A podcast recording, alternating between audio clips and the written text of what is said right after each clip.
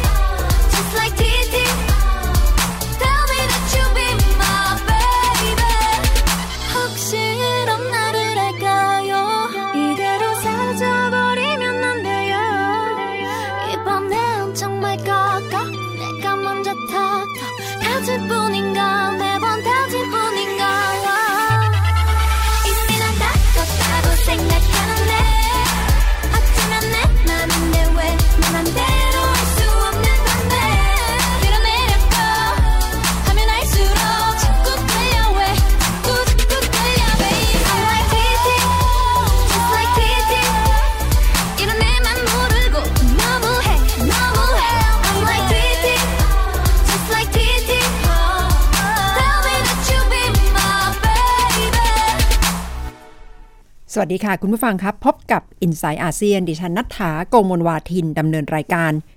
เริ่มต้นกันด้วยบทเพลงจากประเทศเกาหลีใต้ เป็นบทเพลงเคป๊อปที่คุณผู้ชม คุณผู้ฟังน่าจะคุ้นเคยกันอยู่ดีแล้วนะคะสำหรับเพลงจากประเทศเกาหลี ซึ่งได้รับความนิยมอย่างมากสำหรับวัยรุ่นในเอเชีย และช่วงนี้ข่าวคราวเกี่ยวกับเกาหลีใต้เต็มไปด้วยเรื่องร้อนแรงเช่นเดียวกันค่ะ ถ้าคุณผู้ฟังติดตามข่าว 6 สัปดาห์ติดต่อกันแล้วที่ได้เห็นคนเกาหลีใต้ทั้งที่กรุงโซล ที่เมืองใหญ่อื่นๆ ของประเทศนี้ ออกมารวมตัวกันด้วยความโกรธแค้น ต้องการที่จะกดดันให้ประธานาธิบดี ปักจุงฮี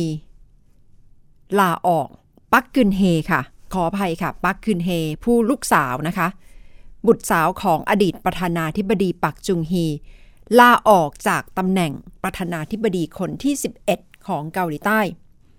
เป็นข่าวคราวต่อเนื่อง เพราะว่ามีข้อกล่าวหาเกี่ยวข้องกับคอร์รัปชันจะว่าไปไม่ใช่ประธานาธิบดีคนแรกของเกาหลีใต้ที่เผชิญข้อกล่าวหาเรื่องคอร์รัปชันแต่ที่คนโกรธแค้นอย่างมาก เพราะว่า ปล่อยให้เพื่อนคนสนิทที่ชื่อเชซุนซิล หาประโยชน์จากความเป็นเพื่อนของประธานาธิบดีแล้วไปบังคับให้องค์กรขนาดใหญ่ บริษัทเอกชนขนาดใหญ่ที่ได้ชื่อว่าเป็นแชร์โบลของเกาหลีใต้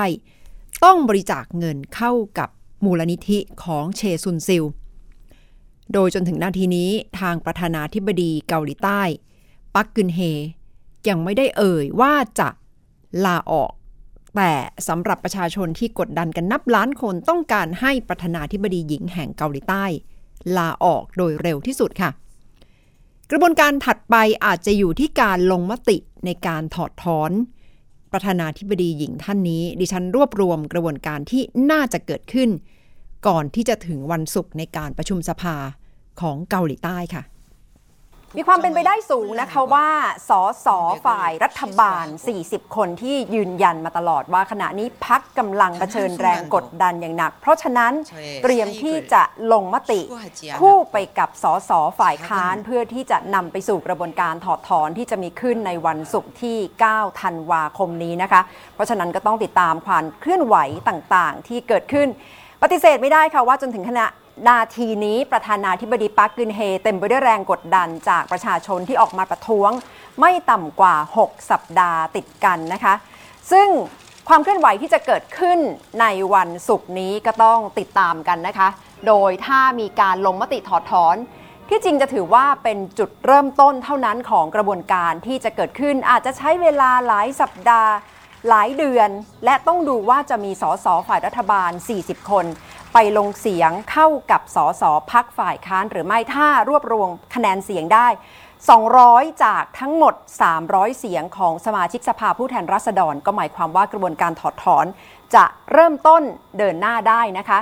อีกหนึ่งด่านที่จะต้องเจอก็คือแล้วสารรัฐธรรมนูญจะมีคำตัดสินออกมาอย่างไร ถ้าประธานาธิบดีปักกึนเฮ ยังไม่ลาออกและกำลังอยู่ในระหว่างกระบวนการถอดถอน เพราะหมายความว่า อาจจะยังถือว่าได้รับสิทธิคุ้มครองตามกฎหมายหรือไม่ ตรงนี้แหละค่ะที่ทางหนังสือพิมพ์ Korea Herald วันนี้บทบรรณาธิการออกมาอย่างรุนแรงทีเดียวนะคะ คาดการไว้แล้วว่า การลงมติถอดถอนจะเกิดขึ้นอย่างแน่นอนในวันที่ 9 ธันวาคม ซึ่งเท่ากับจะนำไปสู่การถอดถอนประธานาธิบดีผู้นำเกาหลีใต้คนนี้ และถ้าเกิดขึ้นจริง คณะที่ปรึกษาอิสระจะต้องทำหน้าที่ทันที ด้วยการ ทำเรื่องส่งไปยังอายการเพื่อที่จะขอให้ออกหมายจับ และหมายความว่าประธานาธิบดีประธานาธิบดีปักกึนเฮก็จะหมดวาระลงในฐานะประธานาธิบดีโดยอัตโนมัตินะคะ เพราะฉะนั้นขณะนี้ทางออกที่สง่างามก็อาจจะเหลือว่า ขอให้ลาออกก่อนที่จะถึงวันที่สสจะลงประชามติลงมติกันในวันที่ 9 ธันวาคมค่ะ ปฏิเสธไม่ได้ว่าตลอดมา เรื่องข้อกล่าวหาอื้อฉาว เรื่องของการใช้สายสัมพันธ์ของเพื่อนสนิทเชซุนซิลได้กลายเป็นพายุที่โหมกระหน่ำเข้าใส่ประธานาธิบดีปักกึนเฮอย่างมากนะคะ ด้วยข้อกล่าวหาเรื่องคอร์รัปชันเรื่องของการเอื้อประโยชน์ต่อพวกพ้องทำให้ประชาชนเกาหลีใต้เกิดความโกรธแค้นมาอย่างต่อเนื่องนะคะ ได้เห็นผู้คนออกมาประท้วงกันไม่ต่ำกว่า 6 สัปดาห์ติดต่อกัน และสัปดาห์ที่ผ่านมาถือว่าเป็นวันที่ คนรวมตัวกันหนักที่สุดค่ะ ไม่ต่ำกว่า 1.7 ล้านคนตามรายงานของรัฐบาลที่เกาหลีใต้นะคะ เจ้าหน้าที่ที่ดูแลบอกว่า ออกมาไม่ต่ำกว่า1ล้าน7แสนคน และทั้งประเทศไม่น่าจะต่ำกว่า2ล้าน3แสนคนค่ะ คุณวราวิทย์คุณพรวดีคะคุณนัฐาคะแต่นี่ก็ไม่ใช่การข่าวครั้งแรกที่บอกว่าประธานาธิบดีพัวพันกับการทุจริตคอร์รัปชันแต่ทำไมในครั้งนี้คนเกาหลีใต้ถึงเจ็บแค้นกับเรื่องที่เกิดขึ้นคะ ตอนนี้ถึงกับมีคำกล่าวนะคะว่ามีโรคซุนซิล เพราะว่าผู้คนโกรธแค้นอย่างมาก ยิ่งได้รับรู้รายละเอียดเกี่ยวกับว่าซุนซิลใช้สายสัมพันธ์ ความเป็นเพื่อนสนิทกับประธานาธิบดีปักกึนเฮ หาประโยชน์ให้กับมูลนิธิตัวเองอย่างไร แถมยังมีบทบาทในการแนะนำประธานาธิบดีไม่ว่าจะเป็นเรื่องของชีวิตส่วนตัว หรือว่าเรื่องของการแต่งตั้งคณะรัฐบาล คณะรัฐมนตรีต่างๆ ยิ่งทำให้ประชาชนโกรธแค้น และเกิดความเครียดอย่างมากนะคะ นักจิตวิทยาของเกาหลีใต้ถึงกับแนะนำว่าช่วงนี้ขอให้ประชาชนหยุดดูทีวีชั่วคราวค่ะ เพื่อที่จะไม่รู้สึกว่าความรู้สึกอัดอั้นตันใจมากเกินไปค่ะ เป็นคำแนะนำนะคะจากนักจิตวิทยาในเกาหลีใต้ค่ะ ช่วงนี้ผู้คนที่ติดตามข่าวก็คงจะเครียดอย่างมากนะคะพิษของการเมืองประมาทไม่ได้ค่ะสำหรับผู้คนทั่วไป รวมถึงแวดวงต่างๆ ทั้งเกาหลีใต้นี่ก็คงจะต้องติดตามความเคลื่อนไหวที่จะเกิดขึ้นในสภาผู้แทนราษฎร 9 ธันวาคม ว่าการลงมติถอดถอนจะเกิดขึ้นหรือไม่ หรือประธานาธิบดีปักคึนเฮจะชิงลาออกก่อนที่จะถึงการประชุมสภาหรือไม่ ทั้งหมดนี้ก็คงจะอยู่ที่การพูดคุยกันนอกรอบด้วยนะคะ เพราะว่าสสภายในพักแซนุริพักรัฐบาลเองก็คงจะกดดัน ผู้นำพอสมควร ไปยังอีกจุดหนึ่งนะคะ ซึ่งไม่ห่างจากเอเชียและเกี่ยวข้องกับการเมืองไทยก็คือ เมื่อประธานาธิบดีสหรัฐ พูดคุยกับประธานาธิบดีไต้หวันทางโทรศัพท์ คุยกันเมื่อวันศุกร์ที่แล้วค่ะ แต่ยังเป็นประเด็นร้อนแรงให้วิเคราะห์กันมา และล่าสุดมีรายงานว่าทางรัฐบาลจีนกำลังกดดันสหรัฐว่าต้องออกคำสั่ง ห้ามประธานาธิบดีไช่อิงเหวินแห่งไต้หวันเดินทางเข้าสหรัฐ จากที่ก่อนหน้านี้จีนมีมีท่าทีนิ่ง ๆ มาตลอดนะคะ ไม่ได้แสดงปฏิกิริยาออกมาทันทีหลังจากรับทราบข่าวว่า ประธานาธิบดีใช่โทรศัพท์ไปแสดงความยินดีกับว่าที่ประธานาธิบดีโดนัลด์ทรัมป์ คุยกันประมาณ 10 นาที จริง ๆ ถ้าเป็นโทรศัพท์แสดงความยินดีเฉย ๆ ก็ไม่น่าจะเป็นเรื่องเดือดเนื้อร้อนใจใครนะคะ แต่จีนแค่ได้ยินว่า ผู้นำสหรัฐคุยกับผู้นำไต้หวันเท่านั้นแหละค่ะ เดือดแน่นอน เพราะว่าเรื่องของไต้หวันนี่ถือว่าเป็นเรื่องละเอียดอ่อนสำหรับประเทศจีนอย่างมาก ดิฉันรวบรวมแง่มุมต่างๆสำหรับการคุยกัน และภาวะอึมครึมระหว่างไต้หวัน สหรัฐและประเทศจีนค่ะการพูดคุยทางโทรศัพท์ที่กำลังกลายเป็นเรื่องที่ถูกมองว่ากำลังจะนำไปสู่ปัญหาทางการทูตหรือไม่นะคะ ระหว่างว่าที่ประธานาธิบดีโดนัลด์ทรัมป์และไช่อิงเวินประธานาธิบดีไต้หวัน พูดคุยกันตั้งแต่วันศุกร์ที่ผ่านมาใช้เวลาไม่นานค่ะ 10 นาทีเท่านั้นเอง แต่จนถึงขณะนี้ยังวิเคราะห์กันไม่จบเลยนะคะว่ากำลังจะนำไปสู่อะไร โดยเฉพาะ ความสัมพันธ์ทางการทูตระหว่างสหรัฐและจีน ซึ่งจะเป็นผลจากการพูดคุยครั้งนี้มีภาพที่เปิดเผยออกมานะคะ โดยสำนักทำเนียบประธานาธิบดีของไต้หวัน เปิดเผยให้เห็นภาพของประธานาธิบดีไช่อิงเหวินขณะที่กำลังคุยโทรศัพท์กับโดนัลด์ทรัมป์นะคะ เป็นการโทรไปโดยประธานาธิบดีไต้หวัน เพื่อแสดงความยินดีต่อว่าที่ประธานาธิบดีสหรัฐ และหลังจากที่อึมครึมกันมา 4 วัน วันนี้ประธานาธิบดีไต้หวันไช่อิงเหวินออกมาบอกว่า โทรศัพท์ครั้งเดียวจะไม่ทำให้นโยบายเปลี่ยนแปลงได้หรอก ก็อาจจะเป็นการสยบความกังวลต่างๆ ที่เกิดขึ้นนะคะ ขณะที่ทรัมป์เองก็มีทวิตออกมาคล้ายๆกับกระแทกกลับไปที่สหรัฐ กระแทกกลับไปที่ประเทศจีนนะคะ ซึ่งเป็นที่รับรู้ว่าตลอดของการลุยหาเสียงของว่าที่ประธานาธิบดีโดนัลด์ทรัมป์มักจะหยิบยกประเด็นเกี่ยวกับจีน โดยเฉพาะเรื่องการลดค่าเงินหยวน ทวิตแรกที่ออกมาก็บอกว่า แล้วตอนที่จีนประกาศลดค่าเงินเคยส่งสัญเคยส่งสัญญาณ เคยบอกสหรัฐล่วงหน้าหรือไม่ คล้ายๆ กับจะบอกว่าเวลาที่ตัวเองโทรหาประธานาธิบดีไช่อิงเหวินคุยกันทางโทรศัพท์ ก็ไม่เห็นจำเป็นที่จะต้องไปรายงานจีน และบอกว่าเรื่องของการมีขุมกำลังทางการทหารในทะเลจีนใต้ จีนเองก็ไม่ได้เห็นสนใจกับความรู้สึกของสหรัฐนะคะ ก็เป็นทวิตเตอร์ร้อนแรงที่ออกมาจากว่าที่ประธานาธิบดีโดนัลด์ทรัมป์ค่ะสำหรับทางท่าทีของรัฐบาลจีนจนถึงขณะนี้ ไม่มีท่าทีใดออกมาเป็นทางการ มีแต่บทบรรณาธิการของหนังสือพิมพ์ Global Times นะคะ ซึ่งเป็นที่รับรู้ว่าเป็นหนังสือพิมพ์แท็บลอยด์ซึ่งเป็นกระบอกเสียงของรัฐบาลจีน บทบรรณาธิการบอกว่า ก็คงจะเป็นทีมงานช่วงเปลี่ยนผ่านของว่าที่ประธานาธิบดีทรัมป์ก็เลยยังไม่มีประสบการณ์ด้านการต่างประเทศ และได้พูดถึงประธานาธิบดีไช่อิงเวินนะคะ บอกว่าใช่จะต้องรับผลที่จะตามมา ถ้าล้ำเส้นเป็นการเชื่อดแบบนิ่มๆนะคะสำหรับบทบรรณาธิการของ Global Times ค่ะ แต่สำหรับความสัมพันธ์ทางการทูตระหว่างสหรัฐ และประเทศจีนเป็นที่รับรู้ว่าตั้งแต่มีความสัมพันธ์ทางการทูตกัน เมื่อปี 2522 ประธานาธิบดีว่าที่ประธานาธิบดีทุกคนของสหรัฐ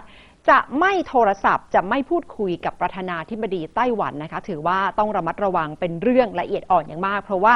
จีนไม่รองรับสถานะของไต้หวัน และจีนยึดนโยบาย จีนเดียว ขณะที่ฝ่ายค้านของ ต้หวันเองนะคะ กลับมีท่าทียินดี และสนับสนุนประธานาธิบดีใช่ด้วยเพราะถือว่าครั้งนี้จะเป็นครั้งที่ทำให้ผู้คนทั่วโลกหันกลับมามองไต้หวันอีกครั้งค่ะ ก็คงจะต้องติดตามนะคะว่า ความสัมพันธ์จากนี้ไปจีน สหรัฐ และไต้หวันกำลังจะนำไปสู่ทิศทางใดค่ะ เป็นเรื่องความตึงเครียดที่เกิดขึ้นค่ะสำหรับไต้หวันจีน และจุดยืนของสหรัฐอเมริกา ซึ่งก็จะเขย่า เอเชียตะวันออกไม่น้อยนะคะ โดยเฉพาะอเมริกานี่ก็คงจะต้องระมัดระวังค่ะในฐานะที่จีนถือว่าเป็นประเทศที่มีเงินทุนสำรอง เป็นเงินหยวน และเป็นเจ้าหนี้รายใหญ่ของสหรัฐอเมริกาค่ะ ถึงแม้จะไม่ชอบจะเคืองกันขนาดไหนก็ยังจะมีเรื่องสัมพันธ์ทางเศรษฐกิจการค้าการลงทุน เป็นปัจจัยสำคัญ ก็จะได้เห็นการหงายไพ่ทางการเมืองหลาย ๆ รูปแบบค่ะ ระหว่างสองประเทศนี้ พักกันสักครู่นะคะ ช่วงหน้ากลับมาติดตาม แนวโน้มในช่วงปลายปีที่มักจะเกิดขึ้นคำศัพท์ที่ผู้คนค้นหาในพจนานุกรม ในระดับโลก มักจะบ่งบอกความสนใจของผู้คน ปีนี้คือคำว่าอะไร สักครู่กลับมาติดตามค่ะ inside ASEAN.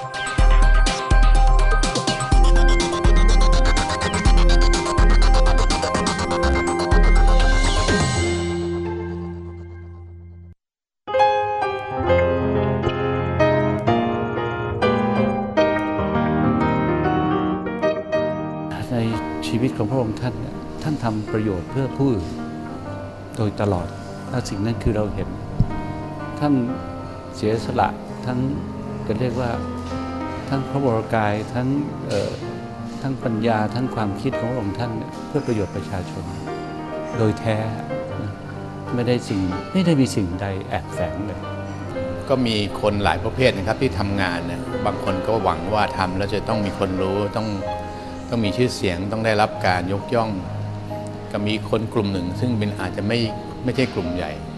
ทำงานเพื่อได้ทำแล้วหวังว่าผลของงานนั้นจะได้ประโยชน์กับใคร มากกว่าที่จะไปคำนึงถึงเรื่องว่า จะมีคนรู้ไหมจะต้องเป่าประกาศโฆษณาหรือเปล่า ซึ่งพระองค์ท่านก็ตรัสว่าถ้ามีแต่คนปิดทองข้างหน้าอย่างเดียวพระองค์องค์พระจะงามได้อย่างไร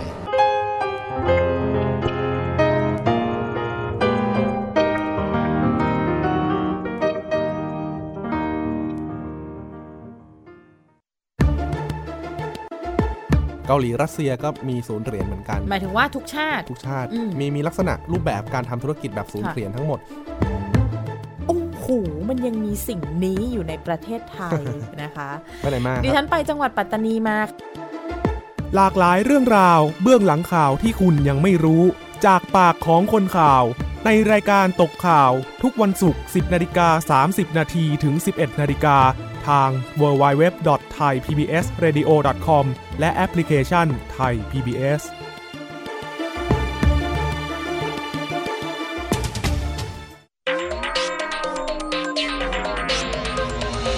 inside ASEAN.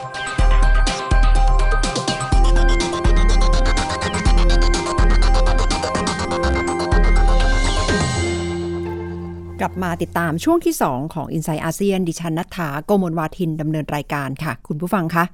กลายเป็นธรรมเนียมที่เกิดขึ้นทุกปีนะคะ ว่าคำศัพท์ที่ผู้คนค้นหาตามดิกชันนารี ของสำนักใหญ่ ๆ ไม่ว่าจะเป็น Oxford Cambridge หรือ Merriam-Webster ก็จะเป็นคำที่บ่งชี้แนวโน้มความสนใจของผู้คนทั่วโลก ต่อประเด็นที่กำลังเกิดขึ้นในสังคมโลก ปีนี้คำที่คนค้นหากันมาก ๆ เกี่ยวกับคำว่าผู้นำเผด็จการ fascist และ post truth ยุคหลังความจริง หมายความว่าทุกวันนี้ไม่มีความจริงหลงเหลืออยู่แล้วทุกอย่างเป็นไป เรื่องมายา กลายเป็นเรื่องที่เต็มไปด้วยความหลอกลวงนะคะ ดิฉันคุยเรื่องนี้กับอาจารย์ชลิดาพรส่งสัมพันธ์ในคิดยกกำลังสองค่ะ คือที่น่าสนใจคือว่าสำนักแรกที่พูดถึงคำแห่งปีก่อนเนี่ยนะคะก็คืออ่า Oxford Dictionary นะคะเลือกคำว่า post truth นะคะซึ่งไม่ใช่คำใหม่นะคุณนัฐาใช้มาสักพักหนึ่งแล้ว แต่เลือกคำนี้เพื่อที่จะพูดถึงปี 2016 นะคะว่านี่คือคือคำแห่งปี หมายถึงสภาพแวดล้อมที่ความคิดความเห็นของผู้คนเนี่ยนะคะมันเป็นผลมาจากอารมณ์ หรือความเชื่อส่วนตัวโดยไม่สนใจ ข้อเท็จจริงนะคะไม่สนใจประเด็นในเรื่องของการโต้แยง้ง เอาอารมณ์ของตัวเองเป็นที่ตั้ง ในขณะที่อีกสำนักหนึ่งนะคะเอ่อเมื่อไม่กี่วันมานี้เองเนี่ยนะคะได้ออกมาแถลงนะคะจริง ๆ ผ่าน Twitter นะคะสำนัก Merriam-Webster Dictionary เนี่ยบอกว่าคำค้นซึ่งขณะนี้ติดเป็นอันดับหนึ่ง แล้วก็จะกลายเป็นคำแห่งปี 2016เนี่ยคือคำว่า fascism นะคะนี่แปลตรงๆ จะหมายความว่าเผด็จการหรือเปล่าคะ คนที่คุ้นเคยกับ fascism ในฐานะที่เป็นขบวนการทางการเมือง หรือว่าเป็นระบอบการเมืองเนี่ยก็จะ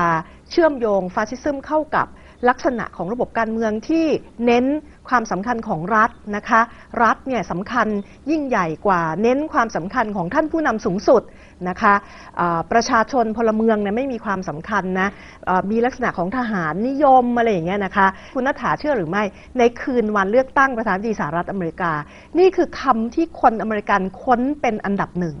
นะคะเพราะอะไรคะต้องมีคำตอบว่าทำไมอยู่ๆคนอเมริกันถึงต้องไปสนใจคำนี้มากเป็นพิเศษก็เอ่อที่เป็นเช่นนี้เนี่ยก็เพราะว่าเอ่อ คนเยอะแยะเลยทีเดียวนะคะ ขณะนี้เชื่อมโยงประธานว่าที่ประธานาธิบดีโดนัลด์ทรัมป์นะคะเข้ากับฟาสซิซึมนะคะเพราะนโยบายหลายประการของทรัมป์ไม่ว่าจะเป็นเรื่องของการรังเกียจสีผิวนะคะความความรังเกียจและจริง ๆ ปนกลัวคนต่างชาติ เร้าอารมณ์ให้รังเกียจคน ต่างชาติ คนที่ไม่ใช่ที่มาจากที่อื่นอะไรทั้งหลายนะคะ คนต่างศาสนานะคะรังเกียจผู้หญิงอะไรแบบเนี้ยนะคะก็ก็จะกลายเป็นกลุ่มของอสิ่งที่ทรัมป์พูด แล้วคนมีความรู้สึกว่าเนี่ยมัน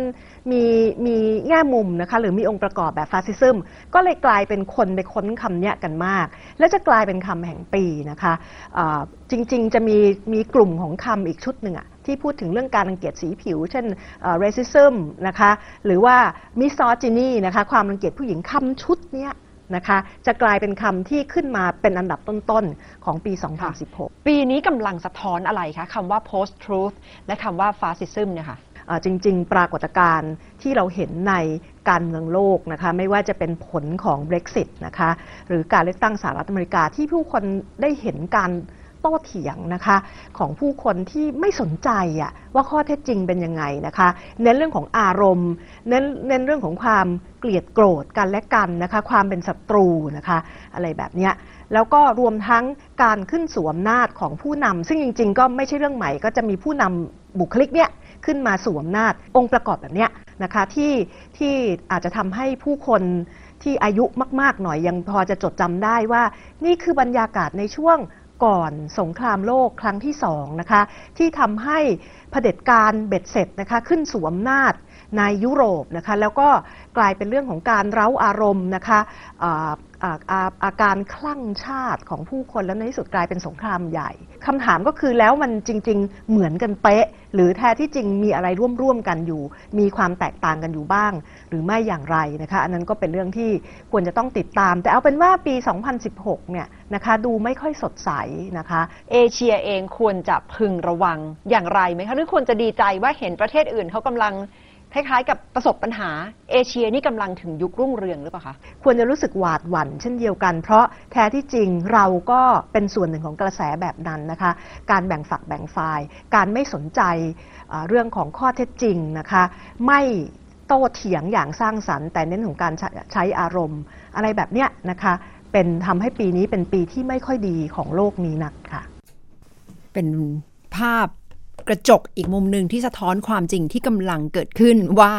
คนกำลังไม่เชื่อในเรื่องของความจริง และข้อมูลข่าวสารที่เผยแพร่กันออกมา เต็มไปด้วยการแต่ง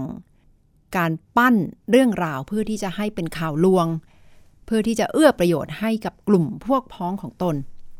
ยิ่งแสดงให้เห็นนะคะว่าโลกของอินเทอร์เน็ต ในยุคอินเทอร์เน็ต แห่งทุกสิ่งทุกอย่าง Internet of Everything IOE กำลังเป็นยุคที่ ข้อมูลข่าวสารหลั่งไหลเป็นขยะที่ไหลไปไหลมา การที่จะค้นหาข้อมูลข่าวสารที่เป็นประโยชน์ และเชื่อถือได้กำลังเป็นทักษะที่ต้องพัฒนากันอย่างมากนะคะสำหรับผู้คนในโลกยุคดิจิทัลค่ะ ทั้งหมดนี้ก็คือ i n s i ซต์อาเซียนสำหรับสัปดาห์นี้ค่ะ คุณผู้ฟังคะกลับมาพบกันใหม่พฤหัสบดีหน้า ดิฉันนัฐธาโกมลวาทิน สวัสดีค่ะ Yeah,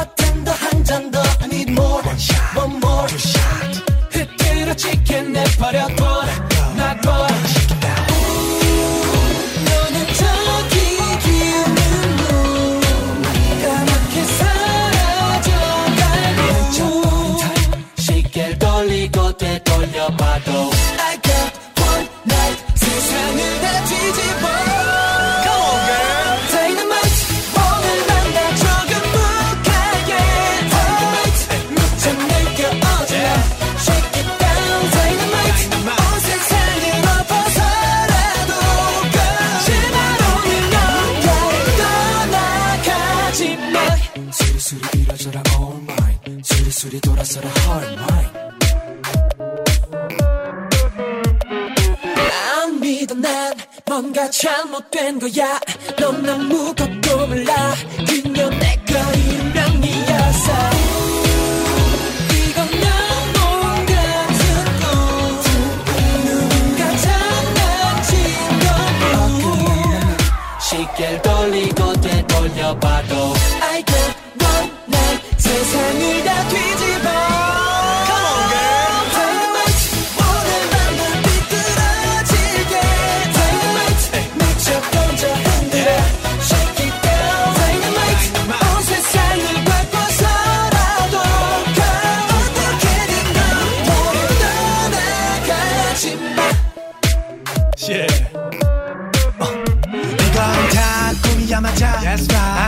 속의 악몽 같아. 내가 반항해도 누가 날 자꾸 잠들게 마성의 자장가를 불러주나 봐. 세상 악당이 모여도 장난감해 oh, no. 난 하루아침에 만나가던 백색. 분명 뭔가 잘못됐어. 내일이면 사